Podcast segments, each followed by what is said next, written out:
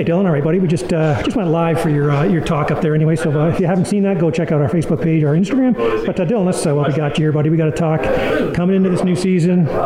First off, talk about the knees. How you feeling? You got to feel so much better this year. Yeah, yeah. Obviously, coming in um, should be as close to 100% as I can. Obviously, um, had a long time since surgery and a, a lot of riding since then. And uh, like I said in the press conference, it's kind of one of the best winters I've had in a long time. Uh, back to almost 2019 with Colton, because then we had all the COVID stuff. So uh, since then, my winters haven't really been very productive with um, with my knees and all this problems that I've had going on. So um, it's nice to kind of be healthy again. And obviously, you know, I'm being a little bit extra careful um, just because I think it's mental, and uh, it's really been helping my riding. Just trying to um, you know work around it and not have that kind of happen again.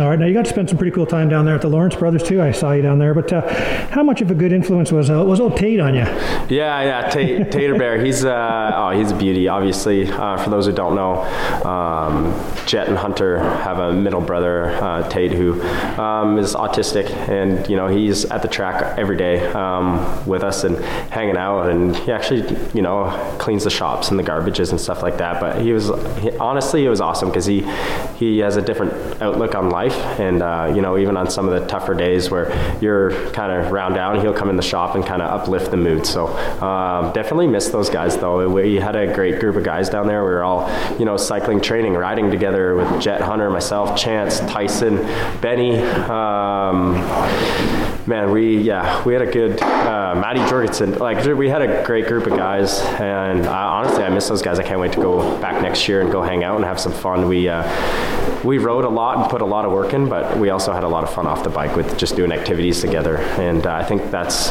one of the cool parts of kind of having a tight knit group is you know we all kind of help each other. Nice. Now we got uh, obviously Jake Piccolo on the team. Uh, you're talking about uh, you know stuff he could learn from you, and I mean you have to see the irony in that. I mean he rides just like you used to. You were arguably one of the wildest kid guys on the on the little bikes.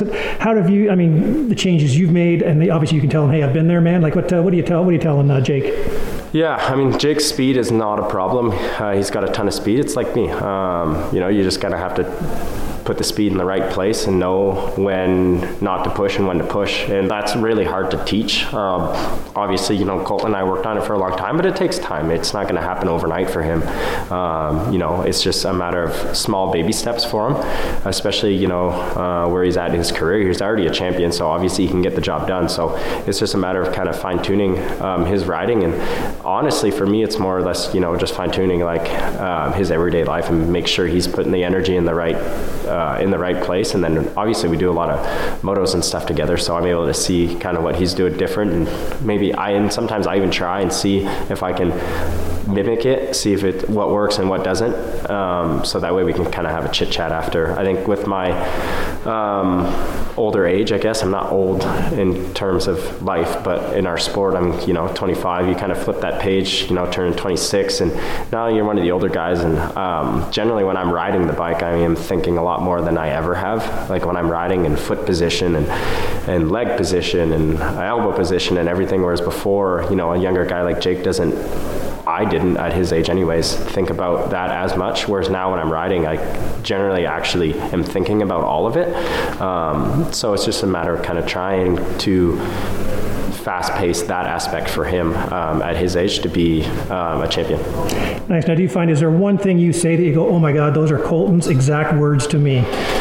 Yeah, um, and it's a tough position too, right? Because I I kind of get the other side of it. I was been there, um, but yeah, I mean there was times where you know Colt it's like you just got to slow down a bit to go fast man and like don't rev the bike nearly as much. Shift up a gear and you'll be faster. And I mean at the time you're putting a hundred hundred percent effort into to do it um, but you're not always being productive. So um, yeah I think there's definitely some Colton definitely coming out. I just I feel like I have my own way of saying it um, as we all do. I mean we're all different and everybody you're saying it to you have to approach differently. Obviously different human beings react differently to the way you're going to say it. I react pretty good to being very harsh um, in the delivery of like when people are talking to me.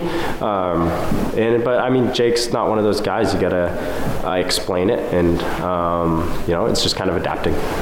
Nice. All right, buddy. I won't keep you much longer. We just actually uh, asked you a, a few other questions during the live broadcast. So if you want to see that, you can go check that out. Just a quick little catch up with you. So uh, thanks a lot for that. Good luck. And I'm going to go ride your bike and uh, try not to break any levers. Yeah, there you go. Yeah, they're, uh, I actually switched um, levers this year too, so uh, you'll see that. You got a lot of fenders in stock? s- yeah, yeah, we got some rear fenders. It'll be all right. The rear fender's hard to break on those. Actually, I've looped around a couple times. Challenge It's not- accepted. It's not too too bad. You'll be all right. Um, but yeah, no, thanks for uh, thanks for coming out, and uh, yeah, good talking to you. All right, man. Let's go get some food. All right, cheers.